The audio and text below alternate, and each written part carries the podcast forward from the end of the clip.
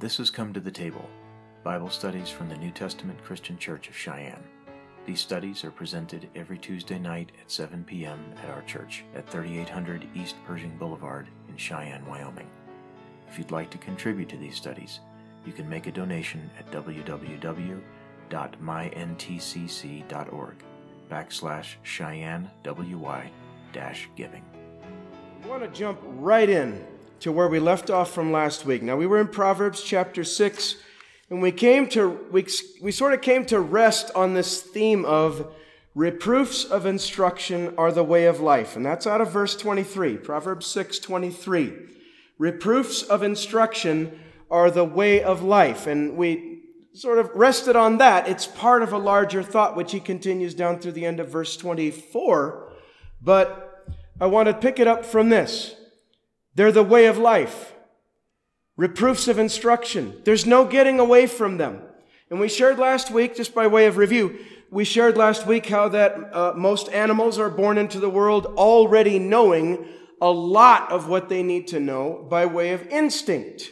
They understand that there's certain things that they have to do and that they have to do quickly. They may not understand the reasoning of them. They just know it's part of them. It's in them. It's almost like it's on a genetic level. And I think we talked about how when wild horses are born into the wild, that within a matter of seconds, they are trying to stand up on their feet because their instincts are telling them that they have to get moving fast because as long as they're still, they're vulnerable to wild animals. But human beings, not so. We come into the world with very, very few instincts already in place. And so because of that, we have to learn. We have to be taught. That's why do you think and I think I tried to say this last week. I tried to say gestation period, but that's you're in the womb. You know, that's like 9 months to form you in the womb. And then another 18 years to raise you, to prepare you for life in the real world. 18 years, man, just call it 20. Round it up to 20. 2 decades to get you prepared for life in the world. Why does it take so long? Part of it is because we grow slowly. Yes, I understand that. But a lot of that is also because we have to be taught everything. We have to be taught our language. We have to be taught, ethics. We have to be taught morals, because if you just leave a kid to run amok and not show him the difference between right and wrong, he's going to grow up into an absolute monster. And there's 2 reasons for that, okay? 1, because he's not having any instruction, and 2, because there's a sinful nature already at work in his little heart, thanks to Adam and Eve. And it's eventually going to war out with, and it is going to win against his conscience. It happens to everybody. It's why everybody needs a savior. Full stop. No argument. Everyone needs a savior because we all eventually lose that fight. And so what is the way of life? Reproofs of instruction. Being taught. It's why we have a school system. However deeply flawed and compromised it may be, we still have it, and we have it for a reason. It's why we have universities, deeply flawed and compromised as those may be. We have them for a reason. It's why we have to have, you need 2 parents in a house. You need a mother and a father in the life of a child, because you need both sides of that fence raising them up so their childhood is balanced, so that their education is balanced, so that their understanding and their wisdom are all balanced.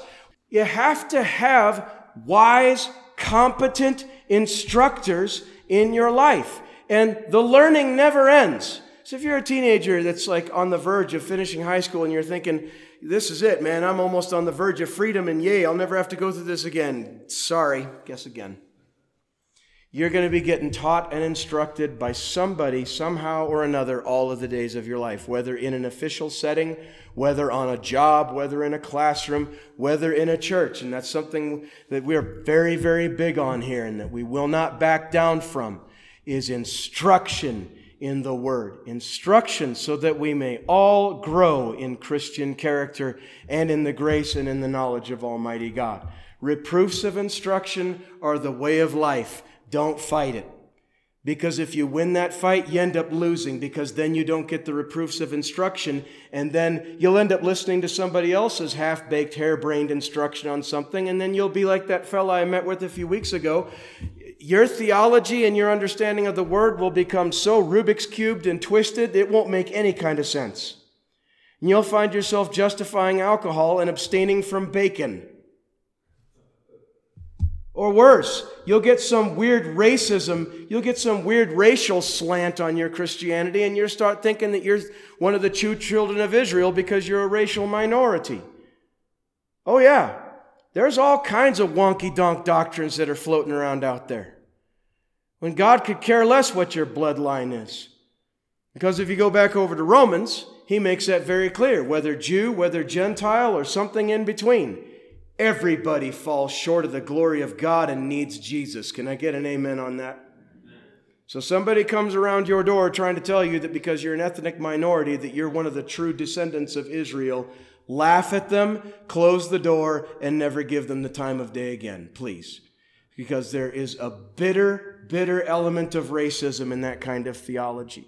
And it'll lead you down the wrong path. If you're white, it doesn't matter. If you're Latino, it doesn't matter. If you're black, it doesn't matter. Well, but the Bible says that Jesus was actually black. Who in the world cares? And it's a toss-up. And the truth of that matter is, it doesn't matter. If it was black, it doesn't matter. He still died for our sins. Amen? If he was Asian, that'd be super weird, but it wouldn't matter. He still died for our sins. I guarantee you, he wasn't some blue-eyed, European-looking, blonde-haired, Aryan nation ideal. That junk is absolute mythology, so you can throw that out the window. Most of your Catholic artwork, you can just throw it away because it's just not accurate. But okay, so there's all of that. And all of that just stemming from what we were saying. Reproofs of life, reproofs of instruction are the way of life. And that is a mercy to us, that God does not want us to remain in ignorance really concerning anything where His Word is concerned. He wants us to know more, and then He wants us to do something with that knowledge, doesn't He? It's not just a case of puffing up our own knowledge, because the Bible says that knowledge puffeth up, but charity edifies. And so if we grow an increase in knowledge, then in an increase of knowledge and understanding, let's do something more for the kingdom. Amen? Let's talk to someone about Jesus. Help drag someone out of the error in which they've been living or believing all of their lives. And help drag them into the light, kicking and screaming if you have to. If they get saved, they'll thank you for it. If they don't, then maybe they won't thank you for it, but they'll know something they didn't, and God can work with that. Let's move on. Now, the whole sentence here was that the commandment is a lamp and that the law is light, and reproofs of instructions are the way of life, to keep thee from the evil woman, from the flattery of the tongue of the strange woman. And we clarified this last week. This isn't some kind of sexist injunction and condemnation against all women, but simply against women who are evil and of untrustworthy character. Now, this theme is going to run through well into chapter 7. And I'm going to kind of speed my way through this because there's some of this that I really want to get to tonight without it being a 45-minute study. So he says, lust not after her beauty in thine heart, neither let her take thee with her eyelids. For by means of a whorish woman, a man is brought to a piece of bread. And we said last week that that's just another way of saying that a man is brought to poverty. By means of a whorish woman, not by means of all women, okay, but by means of a woman of a loose and whorish disposition, a man is brought to poverty. He is brought to the end of his financial means. Certainly he's brought to the end of his wisdom. Whatsoever wisdom he might have possessed has gone out the window, if so be that he lets himself be taken in by an adulterous and whorish woman. And he says, and the adulteress will hunt for the precious life. So what's he saying there? Women can be predators too. That's what he's saying.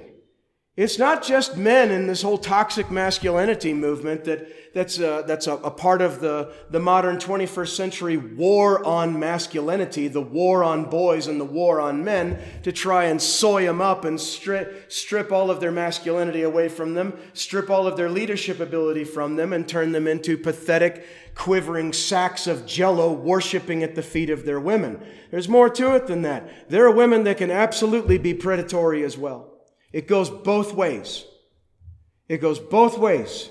And so masculinity, femininity, when they are in the state in which God made them to be, they are wonderful in each their own roles, okay? But when either of these things, masculinity or femininity, fall under the influence of sin, they can be terrifying and they can be terrible. They really can. Not just on the men's side, on the women's side as well. Not just on the women's side, on the men's side as well. You notice how I couch all of this stuff, how precise I try to be with my language. We don't pick on women here. We don't pick on men here. We pick on everybody here. And it's not even really picking on. It's exposing the truth from the battery of lies that we're always bombarded with on a constant basis, whether in the news or popular entertainment or in the beliefs of others. The truth is that anybody under the influence of sin is capable of being a monster. And so he says here that the adulteress will hunt for the precious life. Now that doesn't get the man off the hook now. Okay? Oh, well, she beguiled me with her feminine wiles and I couldn't resist. Oh, yes, you could, you sorry hound. You just chose not to. So the responsibility gets spread pretty evenly. It really does. Let's move on. He says, this is where we stopped last week. Can a man take fire into his bosom and his clothes not be burned? Can one go upon hot coals and his feet not be burned? So he that goeth in to his neighbor's wife, whosoever toucheth her shall not be innocent. Period. End of story. Well, she beguiled me. Doesn't matter. You're still guilty. You gave in when you didn't have to. Well, I couldn't resist. She was so hot. She was smoking hot. That's the phrase, isn't it? She was smoking hot. She was beautiful. She was everything I ever wanted. Yeah, except she was married. Or you were married and she wasn't, and either way, there was an adulterating of a marriage that happened there. And it's devastating. There's lessons in this, brothers and sisters. I know it might seem a little bit entry level because us who are here, we're born again, and we would think, well, I would never do that sort of thing. I would never let myself get involved with someone who's married. I wouldn't do that. But the Bible tells us, let a man take heed when he stands, when he thinks he stands, lest he fall. That's a New Testament warning. It's given to every single one of us. Let a man, let a woman, let a person take heed when they think they stand, lest they fall. Because a lot of times it's when you are standing strong in the faith and you're faithful, and then you become aware that you're actually standing strong in the faith and you're being faithful, that's when the temptation of the devil comes in. And he starts chipping at your foundations. Oh, you think you're strong, don't you? Oh, yeah, you're a mighty warrior of faith, huh? And he starts whittling away at the foundations of your life. He starts whittling away at the walls. He starts chipping away. Let me tell you something about your enemy, the devil, and how he fights, okay? And let this be something that you remember always throughout your life. The devil fights wars of attrition. Do you know what that means? That word attrition? You've heard that phrase perhaps, well, this is a war of attrition. It's a war that's not being fought like most wars usually are, which is one army comes against another in an attempt to overwhelm it with its forces and its firepower, shock and awe, all of that stuff, hearkening back to Desert Storm and all of that. And just overwhelm them, overcome them, and have a swift, decisive victory. The devil doesn't usually fight wars like that because Christians recognize that type of an onslaught a lot of time. Something goes completely haywire in your life and you recognize this is the hand of the devil. I am going to pray harder. I am going to walk closer with God. A war of attrition is a different kind of war. It's a war designed to wear you out. That's what he does. He wants to wear you out. He wants to get you tired.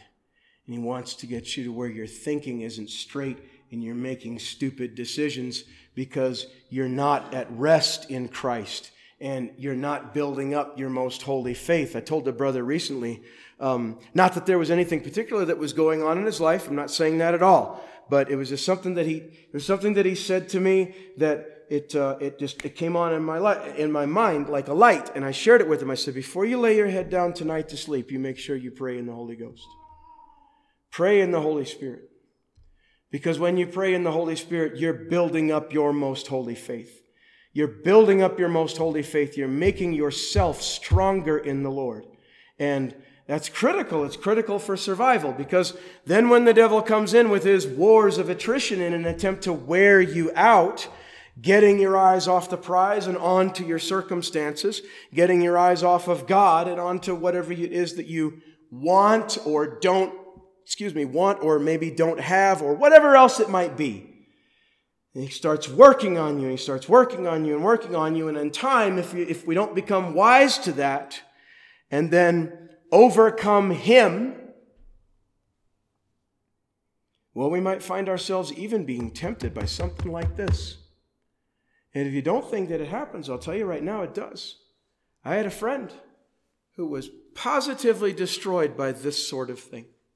Absolutely destroyed by it. It wasn't an adultery thing, but it was something very much akin to that. It was right there in the same neighborhood of transgressions that ended up taking him.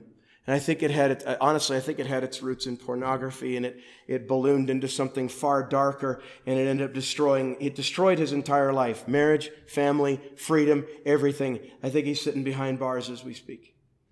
Nobody that anyone in here knows, but he had once been a believer. There's a warning there. Watch yourself. Watch yourself. Be faithful. Be sober. Be vigilant. Because your adversary, the devil, as a roaring lion, roams about seeking whom he may devour. I'm not saying that to inspire fear. I'm saying that to inspire diligence. Because none of us need to fall to any of that. So let's move on. He says, you're not going to take fire into your bosom and not be burned. You're not going to walk on hot coals and not get burned. And so don't even play around with it. That's what he's saying here in this verse 29, roundabout verse 29. The lesson there is don't even play with it. Don't even play with it. Don't open your home to it. Don't even open your mind to the thought of it, because that's where the devil always gets his foot in when we let him, is when we start imagining, oh, well, you know, that person is so attractive. He pays so much more attention to me than my husband does, and he's just so nice, you know. And so it starts to become a fantasy in the mind, perhaps, of a woman. It becomes a fantasy in the mind of a man when something that he's always wanted that his wife is not struts past his field of view, and he begins to think on that and to meditate on that. It's like, that's where you've got to slam the door shut on it. You've got to slam the door shut on it right there before it has a chance to go from the 300-ring circus of your mind down into the depths of your heart. Because once it reaches your heart, then you're going to start formulating and calculating, how can I actually bring this to pass? And you may find yourself breaking something you cannot fix. Now, I'm not talking about not being able to be forgiven by God. I'm not talking about that. I'm saying that with people, there are lines you can cross that you can never, ever uncross. That man that I mentioned that's sitting in jail right now crossed such a line. He says this. Let's go on. He says in verse 30, men do not despise a thief if he steal to satisfy his soul when he is hungry. But if he be found, he shall restore sevenfold. He shall give all the substance of his house. What's he saying there? It's like, hey, if a man's hungry and he steals something to eat, people don't hate him. They understand. But he still has to pay the price if he gets caught. He still has to pay the price before the law if he gets caught. But then in verse 32, he goes on and says, but whoso committeth adultery with a woman lacketh understanding. Now that's a heavy statement. It doesn't sound heavy, but look at what he's actually saying. He's saying a man that commits adultery with a woman is stupid. He is fundamentally stupid. There's a circuit that is not complete in his head. There's an understanding that he lacks at a very basic level. He said he lacks understanding. He that doeth it destroyeth his own soul. A wound and dishonor shall he get, and his reproach shall not be wiped away. Listen to that. Listen to what he says there. A man that crosses that line, a woman that crosses that line also. A person that crosses that line and violates the sanctity of a marriage, whether it's their own or somebody else's. He says, a wound and dishonor shall he get, and his reproach shall not be wiped away. You're breaking something you cannot fix. You're breaking something you cannot fix, because then what you've done is you've made a reputation for yourself. And people will know it. And it doesn't matter how much Hollywood and TV and all that glorifies it and tries to normalize it and all that other sick, twisted trash that is given to us by the hand of the devil's own entertainment department, okay? Doesn't matter that. People, regular folks, will know that's a person that doesn't respect marriage. And they'll keep their spouse away from you if they can. And they're smart to do so.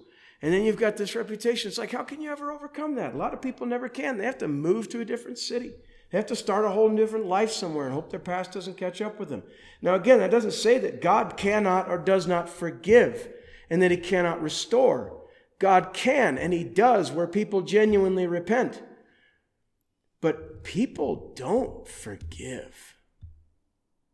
A lot of people don't. Once you've been branded by something, and we know this, we live in the age of social media, don't we? Where people say things on the internet and then get absolutely destroyed by their political opposition, and they're never allowed to ever be normal people again. They're branded with a scarlet letter all their lives. That's why, by the way, social media is a good thing not to base the value of your life on. Twitter, Facebook, likes and shares and all that junk. That stuff is less than worthless, just so you know. So don't let that be a very large priority in your life. He says, a wound and dishonor shall he get. And then in verse 34, he says, for jealousy is the rage of a man. And this is where it really comes around to haunt a person. For jealousy is the rage of a man. Therefore, he will not spare in the day of vengeance. He will not regard any ransom, neither will he rest content, though thou givest many gifts. What's he saying there? You violate somebody else's marriage, that dude is coming for you. And if you think it doesn't happen in the modern age, it does. It happens all the time. In the United States judicial system, I think there's that phrase, it's called crime of passion. You've heard that. You've heard that phrase before.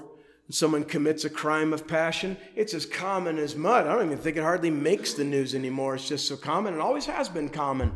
Man comes home unexpectedly from his day job, wants to surprise his wife. He gets a surprise, catches her in flagrante with the neighbor, the gardener, or usually the coworker. Oh yeah, it happens. And of course, he loses his marbles, and she loses her life, and sometimes he does too, and sometimes the other guy does too. Jealousy is the rage of a man. Now, Solomon's not saying that this is good. He's not saying that it's right for a person to become enraged and murderous. He's just saying that that's what happens. It's what happens. Go to Brazil. It's common as mud down there. It's common as mud down there. In fact, I think, I don't know if the law was changed, but I know as recently as the 1990s, it was still legal for a man to kill his wife under certain conditions. That's not right. I'm just saying that that's the way it was down there. It's part of the male composition to be jealous of his woman. And it's definitely part of the female composition to be jealous of her man. Tell me if I'm wrong. You know how you feel when that cashier looks at your husband in a way that you think is just a little bit more familiar than it ought to be. You know what that's like. And you get that feeling rise up on the inside of you. It happens in men, it happens in women. Why? Because there's an unspoken trust and an assumption, that there's supposed to be fidelity there in that marriage, isn't there? Fidelity, faithfulness between a man and his wife. It's like, hey, you're my special only one, and I'm your special only one. And we're supposed to have forsaken all others for one another, come what may, no matter how many pounds intervene or whatever. He says that such a person will not regard any ransom, neither will he rest content, though thou givest many gifts. It doesn't matter. You cross that line, that dude's going to come for you. It doesn't matter if you throw money at him.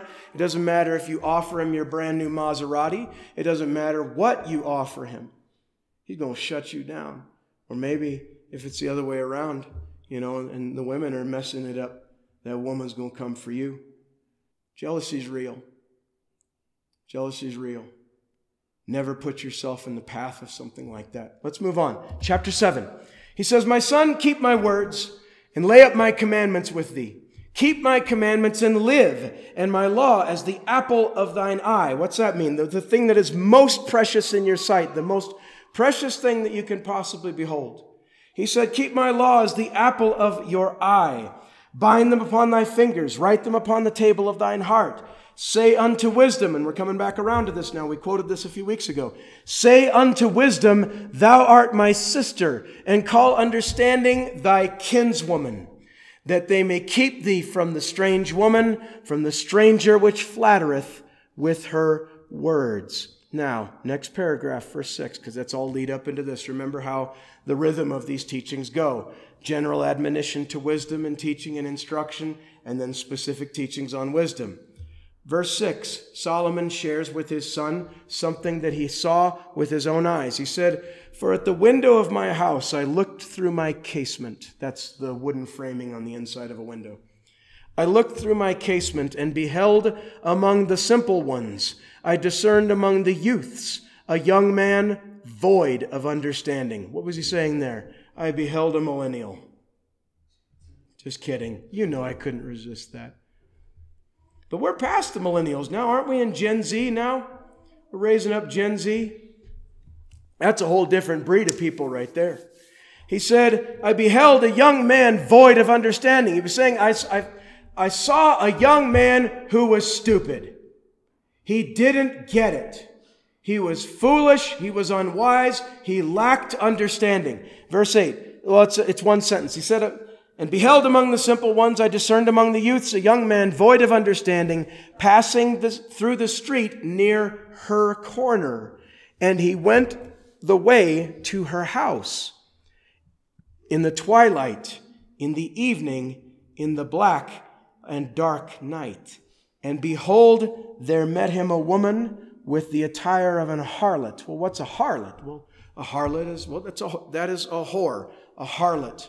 It all refers to the same thing. A woman who farms herself out either for money or for pleasure or for both. Okay? There met him a woman with the attire of an harlot and subtle of heart. And then look at this next verse right here, verse 11. He says, in parentheses, he says, she is loud and stubborn. Her feet abide not in her house. Now she is without, meaning she's outside her house. Now she is without, now in the streets, and lieth in wait at every corner. So she caught him and kissed him, and with an impudent face said unto him, I have peace offerings with me. This day have I paid my vows. Therefore came I forth to meet thee, diligently to seek thy face. And I have found thee. I have decked my bed with coverings of tapestry, with carved works, and with fine linen of Egypt. I have perfumed my bed with myrrh, aloes, and cinnamon. Come, let us take our fill of loves until the morning. Let us solace ourselves with loves. For the good man is not at home. He is gone on a long journey. He hath taken a bag of money with him and will come home at the day appointed. Let's stop right there. It goes on a little bit further after that. Now, this is obvious what he's describing here. Solomon, king of Israel, king of the people of God, standing at the window of his palace, looking outside his house and watching this scene unfold right before his eyes. Perhaps by the light of torch lamps that were out there in the streets. I don't know if they lit the streets at night. I don't know. That was like 3,000 years ago, so I wasn't there. I'm old, but I'm not that old. But he watched this thing play out. This young man. So he describes the man. He describes the mark, the victim, if you will, or the vic, if you will, okay? A young man void of understanding.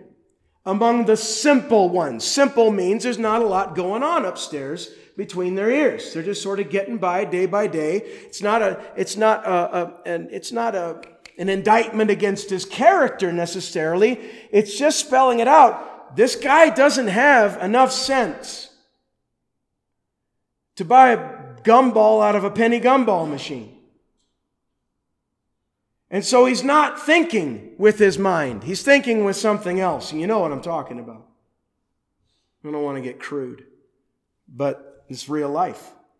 And he sees this guy is going towards this woman's house. He knows she's good for it. And he's certainly good for it because why not? He's dumb. He's not thinking right. He's simple.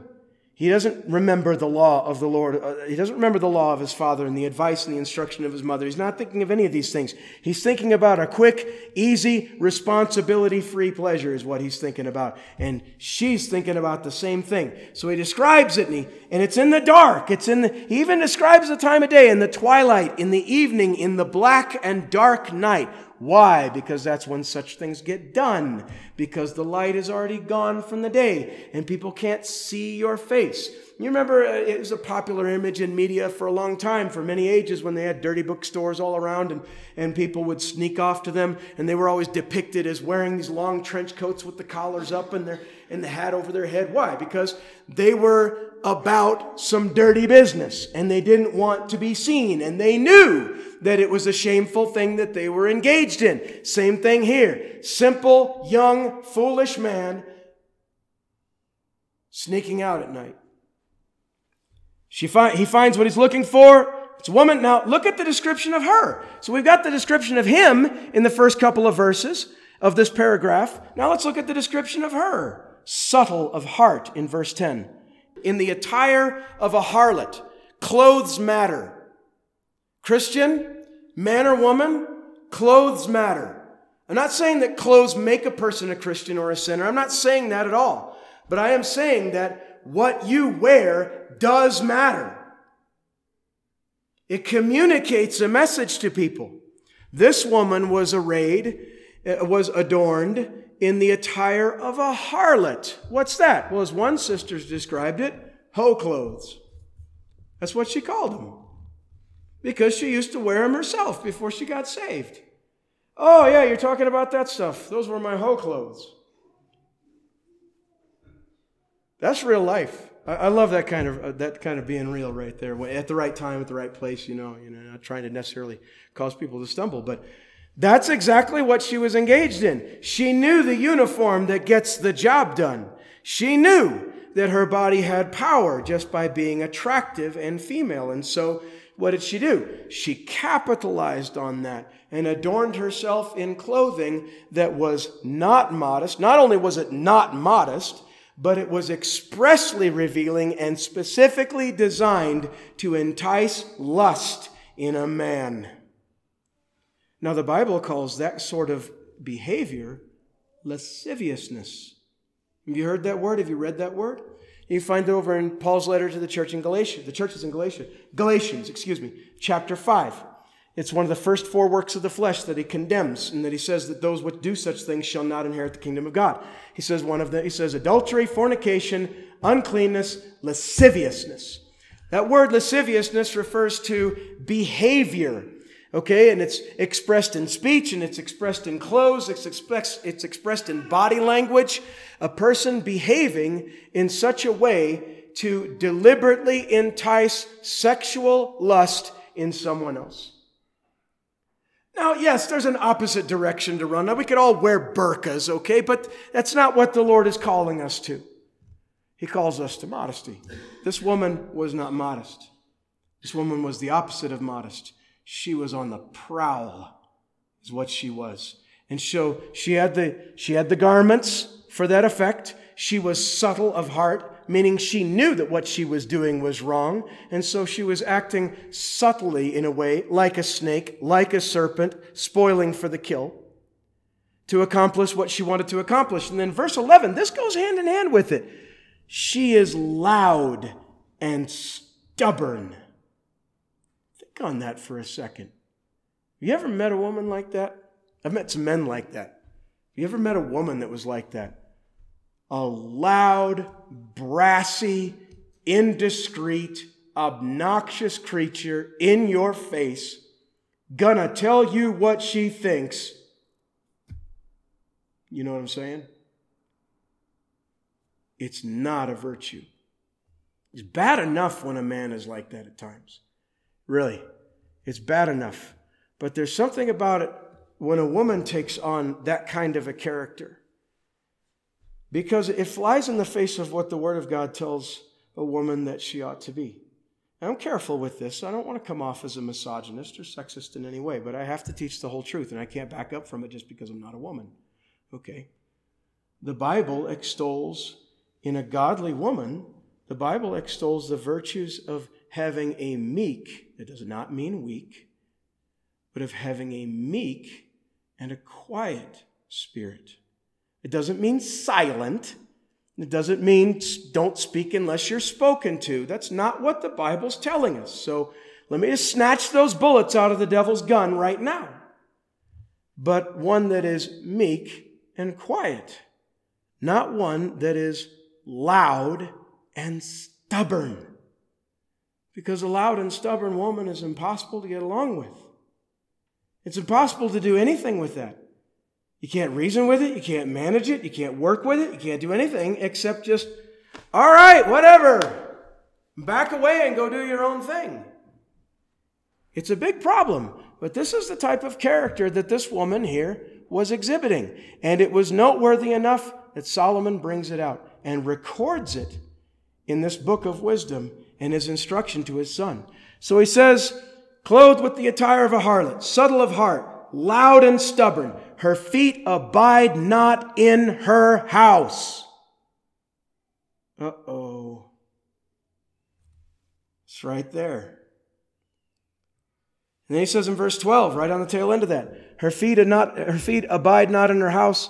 Now she is without, meaning now she's outside. Now she's in the streets and lieth in wait at every corner. Godly woman manages her home. Doesn't mean she's a prisoner of it. Doesn't mean she can't go out. Again, we're not Muslims. And this isn't Saudi Arabia where you can't leave your house unless you're veiled and you're escorted by your husband or a male family member. That's not what he's talking about here. But again, you've met this type. You've known this type. At some point in your life, you've met this type of person. It's like they're never at where they're supposed to be. And they're never engaged in what God has made them responsible for. Now, is this the way that a godly woman wants to be? Is this the way that a Christian woman is called to be? Now, and again, it's not a one-way street. We'll go back and talk about the guy here in a second. Now, being young isn't a sin. It's just that it's unfortunately it's often attended with these other things, being simple and being void of understanding. But if you have a child that's simple and void of understanding, my question is to the mother and the father, why are they simple and void of understanding? Are we not teaching our children? Are we not teaching our children? We can't leave it to the public schools. Not the formation of moral character and ethics, you can't. You leave that into the hands of the public schools, your son might come home one day and tell you he's a woman. Schools are good for what they're supposed to be good for, generally speaking. They can teach him some math. It might be Common Core, but it'll at least help him add a couple of things up more or less right. But you've got to teach your sons and daughters what is right and wrong. They get their very first moral compass from you. From mom and dad, they get their very first system of ethics and morality from you, from mom and dad, not just from the children's church teachers. And my wife and sister DeRider, they put in the work. They try. They're not just down there with your kids playing patty cake. They're teaching them about Jesus. They're teaching them about the law. They're teaching them about the Word of God. They're teaching them about fruits of the Spirit. They're teaching them good things.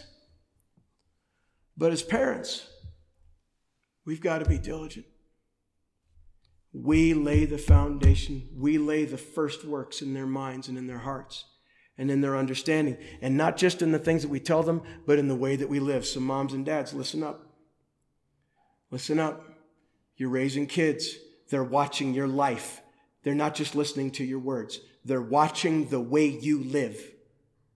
And when they come across a discrepancy between your life and the word, they recognize it. They may not say anything, but they know it.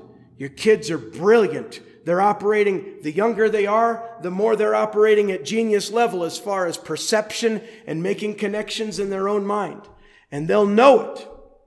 So there's instruction in here for all of us. Reproofs of instruction for all of us. And so she caught him and kissed him. This is verse 13. She caught him and kissed him, and with an impudent face said unto him, I have peace offerings with me. This day have I paid my vows. What does that mean? It means that she knows good and well that adultery is wrong, but in her thinking, her understanding and her treatment of the Word of God is one of a cost analysis and an exchange. In other words, this is the sin that I am determined in my heart to commit, and this is the penalty for it. I'm going to shore up against it, and I'm going to make sure that I pay my vows and do all the stuff that I need to do to make sure that the way is clear for me to go ahead and commit this sin. Why? Because she's also void of understanding. Just as much as him. She's void of understanding. She understands that what she's doing is wrong, but she fails to understand how serious the matter really is. And she doesn't understand that the Word of God and that God Himself, they don't work this way. It doesn't work like money. Righteousness doesn't work up like money stored up in a bank to get an excess of it, and so you can spend some of it on some wicked living. It's like, that is not how it goes, man. That is not how it works. And so this was her attitude. So she'd paid these vows and all that. And then she meets with this man, tells him all of these things. All of these things in these sentences down here about how her bed is decked with coverings of tapestry and fine linen from Egypt. And it's been perfumed with stuff that smells nice. And all of these things calculated to tear down his resistance. Again, it doesn't make him the victim. He's the dummy that went looking for this also, right? So we're not making him an innocent victim. He's just as guilty as she is. But maybe he's having second thoughts. So she's answering all the second thoughts. Come, let us take our fill of loves. My husband is away. The goodman is not home. He's got a bag of money. He'll come home later. And now verse 21, he says, with her much fair speech, she caused him to yield. With the flattering of her lips, she forced him. He goeth after her straightway, as an ox goeth to the slaughter, or as a fool to the correction of the stocks, till a dart strike through his liver, as a bird hasteth to the snare, and knoweth not that it is for his life. Now again, none of this gets him off the hook. He's still culpable for his own decisions. He should have known the law. He knew. You knew instinctively that that's not something that you do. But in this particular account, she was the agent provocateur, wasn't she? She was on the hunt. And so what are the lessons here? Well, the lessons here are manifold. There are many. There's quite a few of them. Watch yourself. Walk in the Spirit, the Bible says, and you will not fulfill the lusts of the flesh. Walk in the Spirit, and you will not fulfill the lusts of the flesh. It's a promise. So how do you avoid this whole thing that he's described here, this whole scenario? Walk in the Spirit. Watch yourself. Be mindful of your testimony. Don't let yourself get lured into areas of temptation. Walk in the Spirit. One more time, brothers and sisters, walk in the Spirit. And you won't even be tempted. Walk in the Spirit, and if you find yourself in temptation, walk in the Spirit, and you'll walk right back out of that temptation. And then the devastation that befell this man, and the devastation that befell this woman, which undoubtedly eventually it does, it will never darken your door. You'll never see the inside of a jail cell like that fella that I once knew.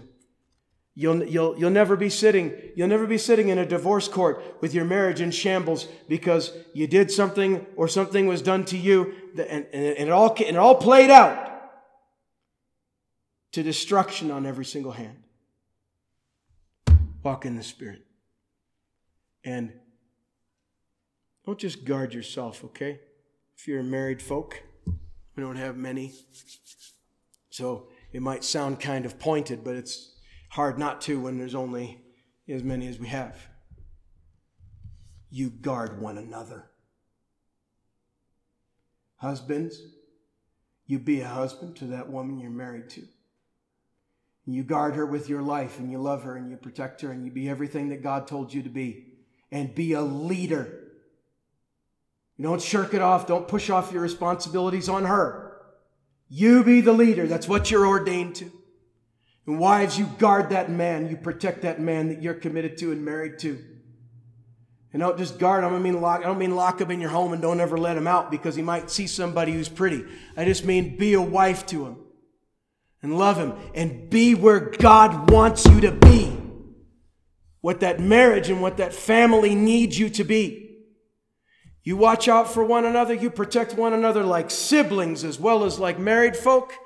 And there's nothing the devil can send in to destroy your marriage. He can't even get a foot in the crack of your door. And your marriage will be strong. And your marriage will be successful. And it'll bring glory to God and joy and happiness to you both all the days of your life.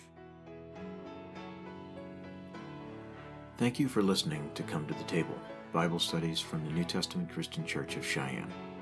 Included in these presentations are red-letter studies on the life and teachings of our Lord Jesus Christ, historical studies on the Old Testament, topical studies on biblical doctrines, and practical studies on Christian life. If you enjoyed this presentation, you can support our efforts by contributing at www.myntcc.org/CheyenneWY-giving.